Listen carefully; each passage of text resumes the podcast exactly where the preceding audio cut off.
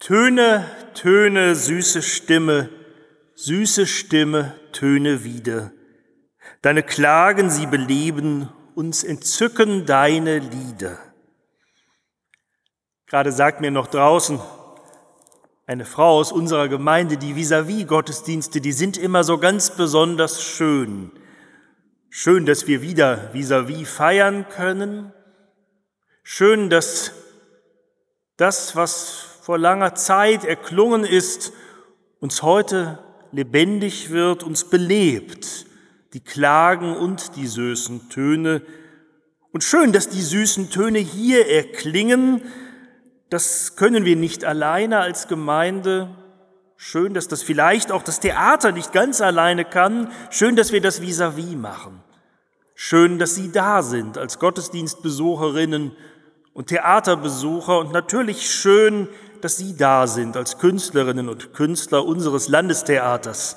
Herzlich willkommen zum Vis-à-vis-Gottesdienst zur Ariadne auf Naxos.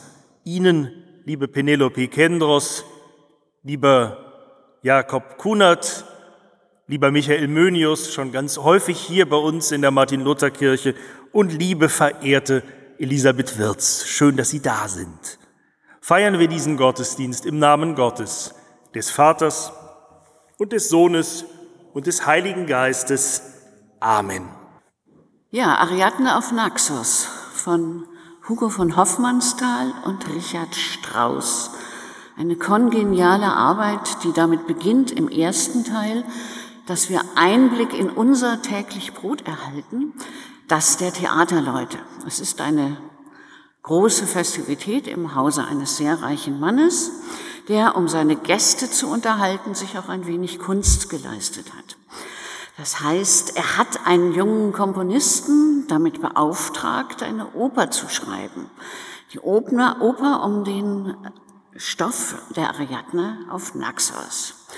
Weil aber Ariadne auf Naxos eine Geschichte von Tod und Verzweiflung ist, hat er vorsichtshalber, um seine Gäste zu unterhalten, auch noch eine heitere Komödiantentruppe eingeladen die schöne Zervinetta mit ihren, ja, mit ihren Begleitern Harlequin, Truffaldino, Scaramuccio und Brigella. Und das gibt schon Reibereien im Hause dieses reichen Mannes, weil natürlich die hehre Kunst des Dramas sich nicht gerne mischt mit dem einfachen Komödiantentum und die Komödianten fühlen sich der, dem hehren Drama überlegen, weil sie einfach die Leute, Menschen nicht zum Lachen bringt.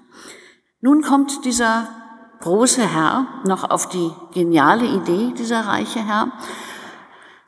Das ist ihm alles doch etwas zu öde. Und außerdem hat er, steht er unter Zeitdruck, weil er hat viele Lustigungen für seine Gäste geplant, unter anderem ein Feuerwerk. Das heißt, er gibt dann einfach den Auftrag, man könne doch beides miteinander, die Komödie und die Tragödie, beides miteinander auf einer Bühne zur selben Zeit spielen.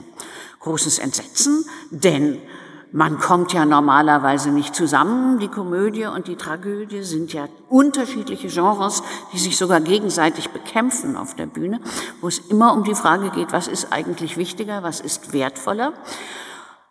Aber es nützt nichts.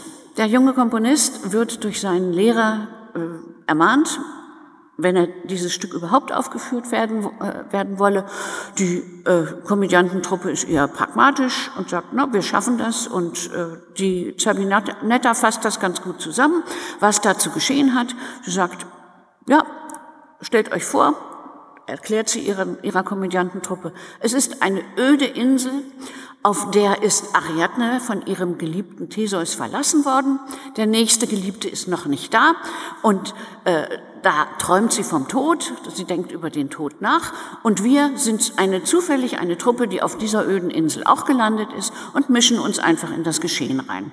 So stellt sie sich das vor, so ist die ganze Geschichte und gesagt, getan.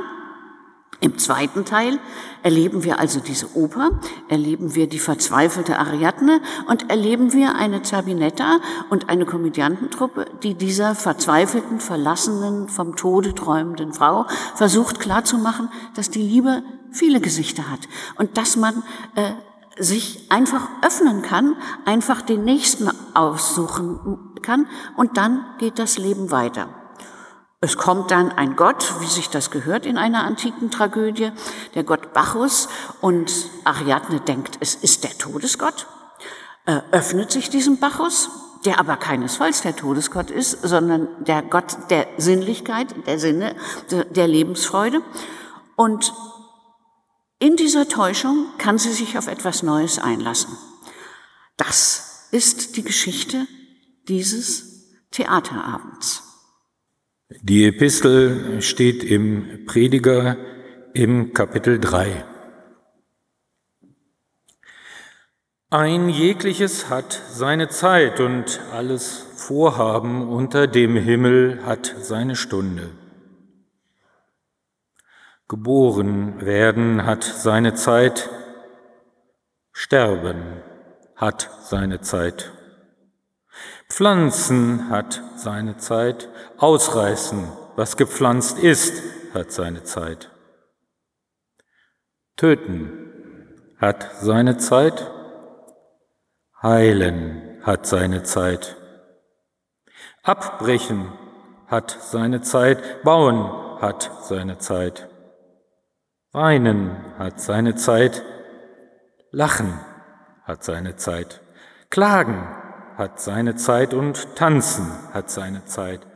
Steine wegwerfen hat seine Zeit, Steine sammeln hat seine Zeit. Herzen hat seine Zeit, aufhören zu herzen hat seine Zeit.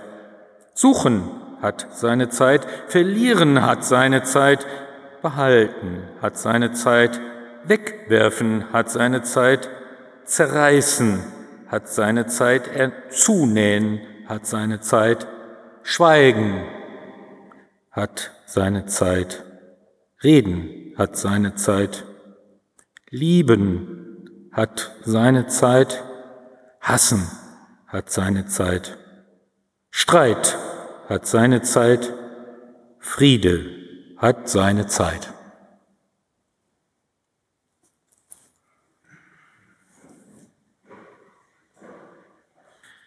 Das Evangelium steht bei Johannes im 20. Kapitel. Maria aber stand draußen vor dem Grab und weinte. Als sie nun weinte, beugte sie sich in das Grab hinein und sieht zwei Engel in weißen Gewändern sitzen einen zu Häupten und den anderen zu den Füßen, wo der Leichnam Jesu gelegen hatte. Und die sprachen zu ihr, Frau, was weinst du? Sie spricht zu ihnen, Sie haben meinen Herrn weggenommen und ich weiß nicht, wo sie ihn hingelegt haben. Und als sie das sagte, wandte sie sich um und sieht Jesus stehen und weiß nicht, dass es Jesus ist. Spricht Jesus zu ihr, Frau, was weinst du? Wen suchst du? Sie meint, es sei der Gärtner und spricht zu ihm, Herr, hast du ihn weggetragen? So sage mir, wo hast du ihn hingelegt? Dann will ich ihn holen. Spricht Jesus zu ihr, Maria. Da wandte sie sich um und spricht zu ihm auf Hebräisch, Rabuni, das heißt Meister. Spricht Jesus zu ihr, rühre mich nicht an, denn ich bin noch nicht aufgefahren zum Vater Geh aber hin zu meinen Brüdern und sage ihnen, ich fahre auf zu meinem Vater und eurem Vater, zu meinem Gott und eurem Gott. Maria Magdalena geht und verkündigt den Jüngern, ich habe den Herrn gesehen und was er zu ihr gesagt habe. Wie jung und schön und maßlos traurig. So beschreibt der Harlekin Ariadne. Und dann nimmt er all seine guten Gedanken und all seine Wärme und all seinen Witz zusammen und versucht, diese junge und schöne und maßlos traurige Frau zu trösten. Und er singt ihr dieses Lied, dieses wunderbare Lied, was wir gerade gehört haben. Und da sind wir schon mittendrin im zweiten Teil unseres Musikdramas, im Stück, im Stück, im Theater, auf dem Theater. Wie Frau Wirz uns eben erzählt hat, jene Oper, die in der Oper aufgeführt wird, eine junge, überaus idealistische Komponistin hat sie geschrieben, ihr Erstlingswerk, und sie wird nun aufgeführt zu ihrem Leidwesen unter diesen unmöglichen Vorgaben des reichen Mäzens, der alles miteinander mischen will, die Tränen und das Lachen. Dabei ist Ariadne für die Komponistin die eine unter Millionen. Die Frau, die nicht vergisst, nicht vergisst, weil sie nicht vergessen kann, nicht vergessen kann, dass sie geliebt hat. Nicht den, den sie geliebt hat, nicht, dass eben dieser ihr Geliebter ihr nun entrissen ist, dass er sie verlassen hat, sitzen gelassen, so sagt es Zerbinetta, ausgesetzt auf jener einsamen Insel namens Naxos, so erzählt es der alte Mythos, angeblich um einer höheren Gewalt zu gehorchen, dem Willen eines Gottes. Aber davon weiß sie Ariadne ja nichts. Sie bleibt einfach zurück, wird zurückgelassen. Bei diesen Machtspielen der Götter und der Männer, alleine mit ihren Tränen, mit ihrem zerstückelten Herzen, mit ihren Klagen. Die Frau, die nicht vergisst und die sich doch nicht sehnlicher wünscht, als eben das zu vergessen. Das Schöne, das war und das, weil es eben war und jetzt nicht mehr ist, nicht einmal mehr ausgesprochen werden darf, weil es nichts als Traurigkeit hinterlassen hat.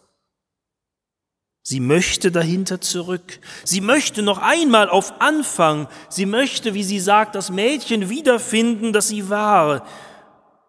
Und weil ihr das nicht gelingt, weil sie den Anfang nicht findet, wünscht sie sich schließlich das Ende. Tabula rasa, das Reich, wo alles rein ist.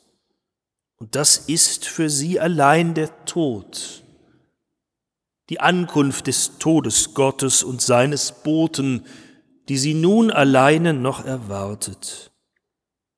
Und so ist sie schon selber wie erstorben. Das ist so wunderschön in dieser Oper. Sie ist nämlich nie alleine auf dieser Insel, nur sie merkt es nicht.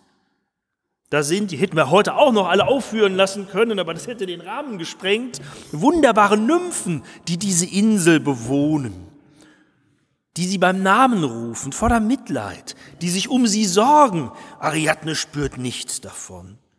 Und dann ist da diese muntere Gesellschaft, die singt und tanzt, macht sich auch ihre Sorgen um sie. Und sie, wie sagt es Zerbinetta, sie hebt nicht einmal den Kopf. Sie kriegt nichts mit. Ariadne, die eine unter Millionen, ich finde ja, sie ist viel eher eine von Millionen. Eine von Millionen, die in ihrem Leben ein Leiden zu tragen haben, das sie eigentlich nicht tragen können. Eine von Millionen, denen angeblich höhere Mächte, das Vaterland, ein Gott, das Schicksal, wer auch immer, den Liebsten, die Liebste für immer genommen haben. Eine von Millionen, die weiterleben müssen und doch nicht weiterleben können. Ja, Ariadne auf Naxos, das ist ein Werk, in dem eigentlich alle Menschen ununterbrochen darüber reflektieren wie man sich selbst treu bleiben kann, sich selbst der Kunst der eigenen Liebe. Und Ariadne, Ariadne ist die Frau, die nicht vergisst, die nicht vergessen kann. Es ist gegen den Wunsch Kompon der Komponistin oder des Komponisten, bei uns ist es eine Komponistin, dass die Komödiantentruppe eingefügt wird in ihr Drama. Aber das, was dadurch entsteht, das ist, dass auf einmal zwei Gegenpole des Begriffs sich treu sein, zu sich selber stehen, auftauchen. Zwei Frauen, die unterschiedlicher nicht sein können. Auf der einen Seite eine Ariadne, die nicht vergessen kann, auf der anderen Seite eine Zerbinetta, die ihr immer wieder sagt, du musst dich öffnen, du musst dich verändern, du musst dich immer wieder, immer wieder mit Neuem auseinandersetzen. Und äh, auf sehr humorvolle Art und Weise eigentlich tauchen da Prototypen der Oper auf, um äh, ganz grundsätzliche Fragen zu stellen. Äh, Zerbinetta ist in ihrem Element, sagt Strauss, wenn sie von einem zum anderen taumelt. Ariadne konnte nur eines Mannes Gattin oder Geliebte, sie kann nur eines Mannes Hinterbliebene sein. So schreibt Hoffmannsthal an Strauss. Und er sagt es noch deutlicher. Es handelt sich um ein simples und ungeheures Lebensproblem, das der Treue. An dem Verlorenen festhalten, ewig beharren bis an den Tod oder aber weiterleben, hinwegkommen, sich verwandeln, die Einheit der Seele preisgeben. Das ist ein uralter Menschheitsgedanke, den wir bei Platon schon finden, in seinem Beispiel, in seiner Metapher vom Kugelmenschen. Die Vorstellung davon, dass Mann und Frau einmal eine Einheit gewesen sind, eine Kugel gewesen sind und gemeinsam sehr, sehr stark waren. Zeus war neidisch auf diese Stärke, hat diese Mann und Frau, die Hälften voneinander getrennt.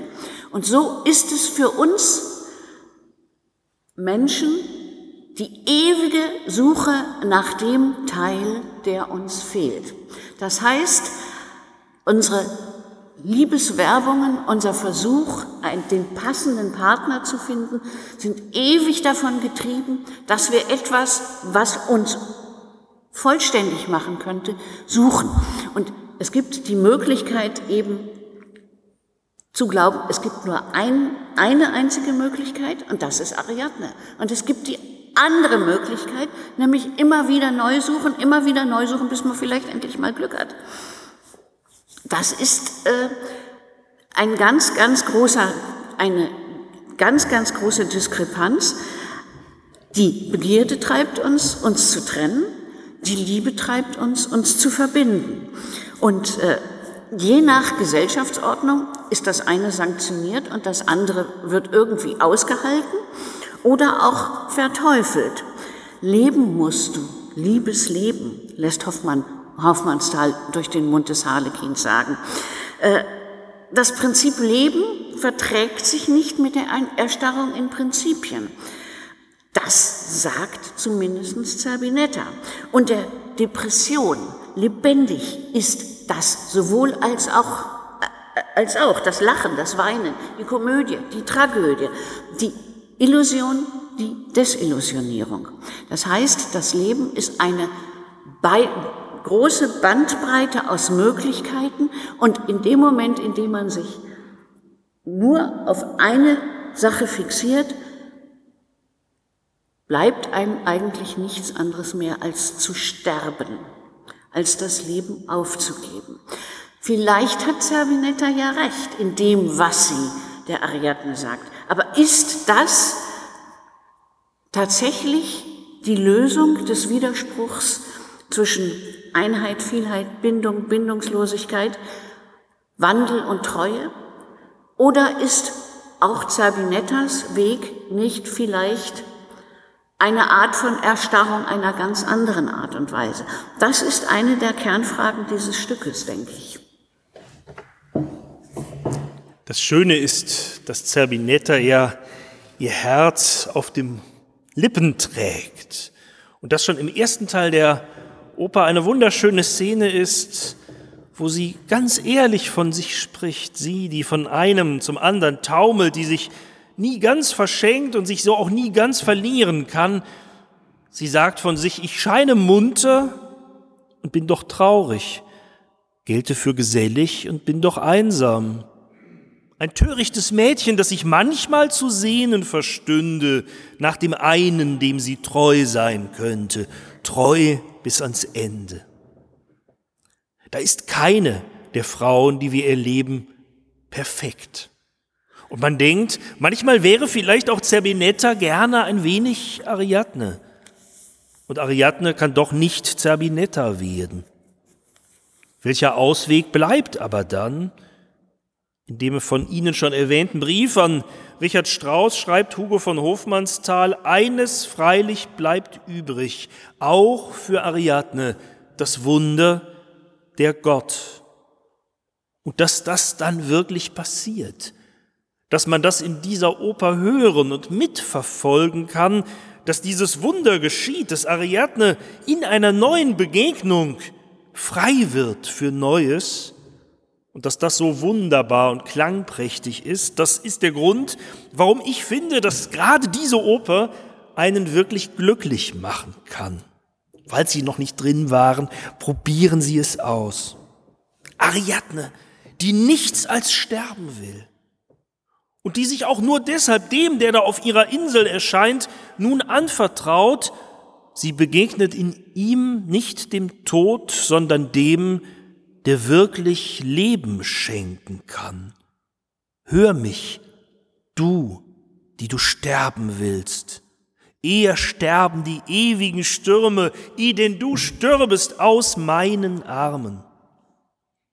Klar, ist ein Mythos, darum muss am Schluss ein Gott erscheinen. Der Geheimnisvolle, den Griechen irgendwann einmal aus dem Osten in ihr Götter Olymp zugewandter oder zugewachsener Bakos Dionysos. Und ja, es ist ihr neuer Liebhaber, auch das ist offensichtlich. Und am Bühnenrand steht ja Zerbinetta und kommentiert das Ganze und denkt sich das so ganz simpel. Nun hat's endlich auch bei ihr wieder gefunkt. Kommt der neue Gott gegangen. Aber das ist eben nicht alles. Ich höre in diesem Zusammentreffen Ariadnes mit Bacchus, mit dem diese Oper endet, ein fernes Echo aus der Begegnung von Maria Magdalena mit Christus, mit dem fast das Johannesevangelium endet. Dasselbe Evangelium, das übrigens wundersamerweise fast damit beginnt, dass Jesus ein Wunder tut, das eigentlich dem Bacchus zugeschrieben wird, nämlich ein Weinwunder. Doch wie auch immer, wie Ariadne, so ist auch Maria von Magdala eine, die nicht vergisst, eine von den Millionen, die erstarrt in Trauer über den Verlust ihres geliebten Freundes Jesus.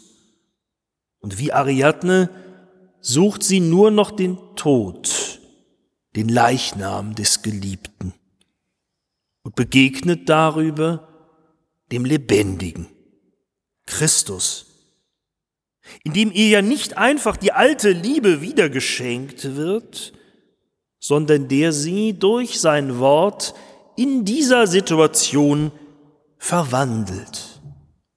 Und es reicht, dass er ihren Namen spricht, Maria. Und so schenkt er ihr das, worum es wirklich geht und was wir vielleicht alle brauchen. Verwandlung. Er gibt ihr einen Auftrag, der sie frei macht zu Neuem, zu Neuem in Beziehung zu anderen treten. Rühre mich nicht an, geh aber hin zu meinen Brüdern. Er, der ihr so begegnet, der bewahrt sie und verwandelt sie zugleich ein wirkliches Wunder für göttliche Seelen. Und das steht nicht in der Bibel.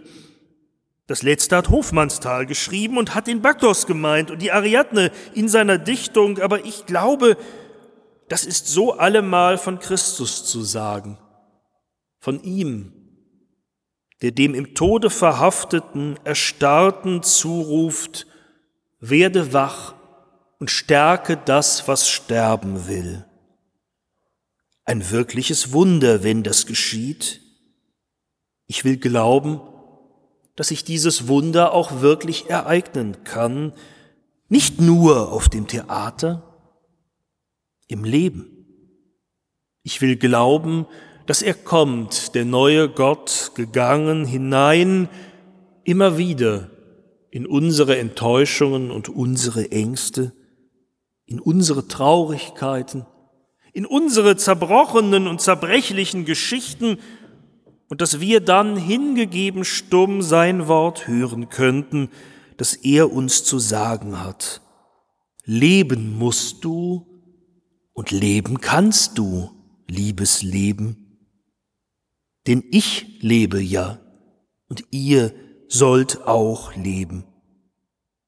Oder, wie es Paulus gesagt hat, wir werden alle verwandelt werden in einem Augenblick, dann, wenn er uns begegnet. Amen.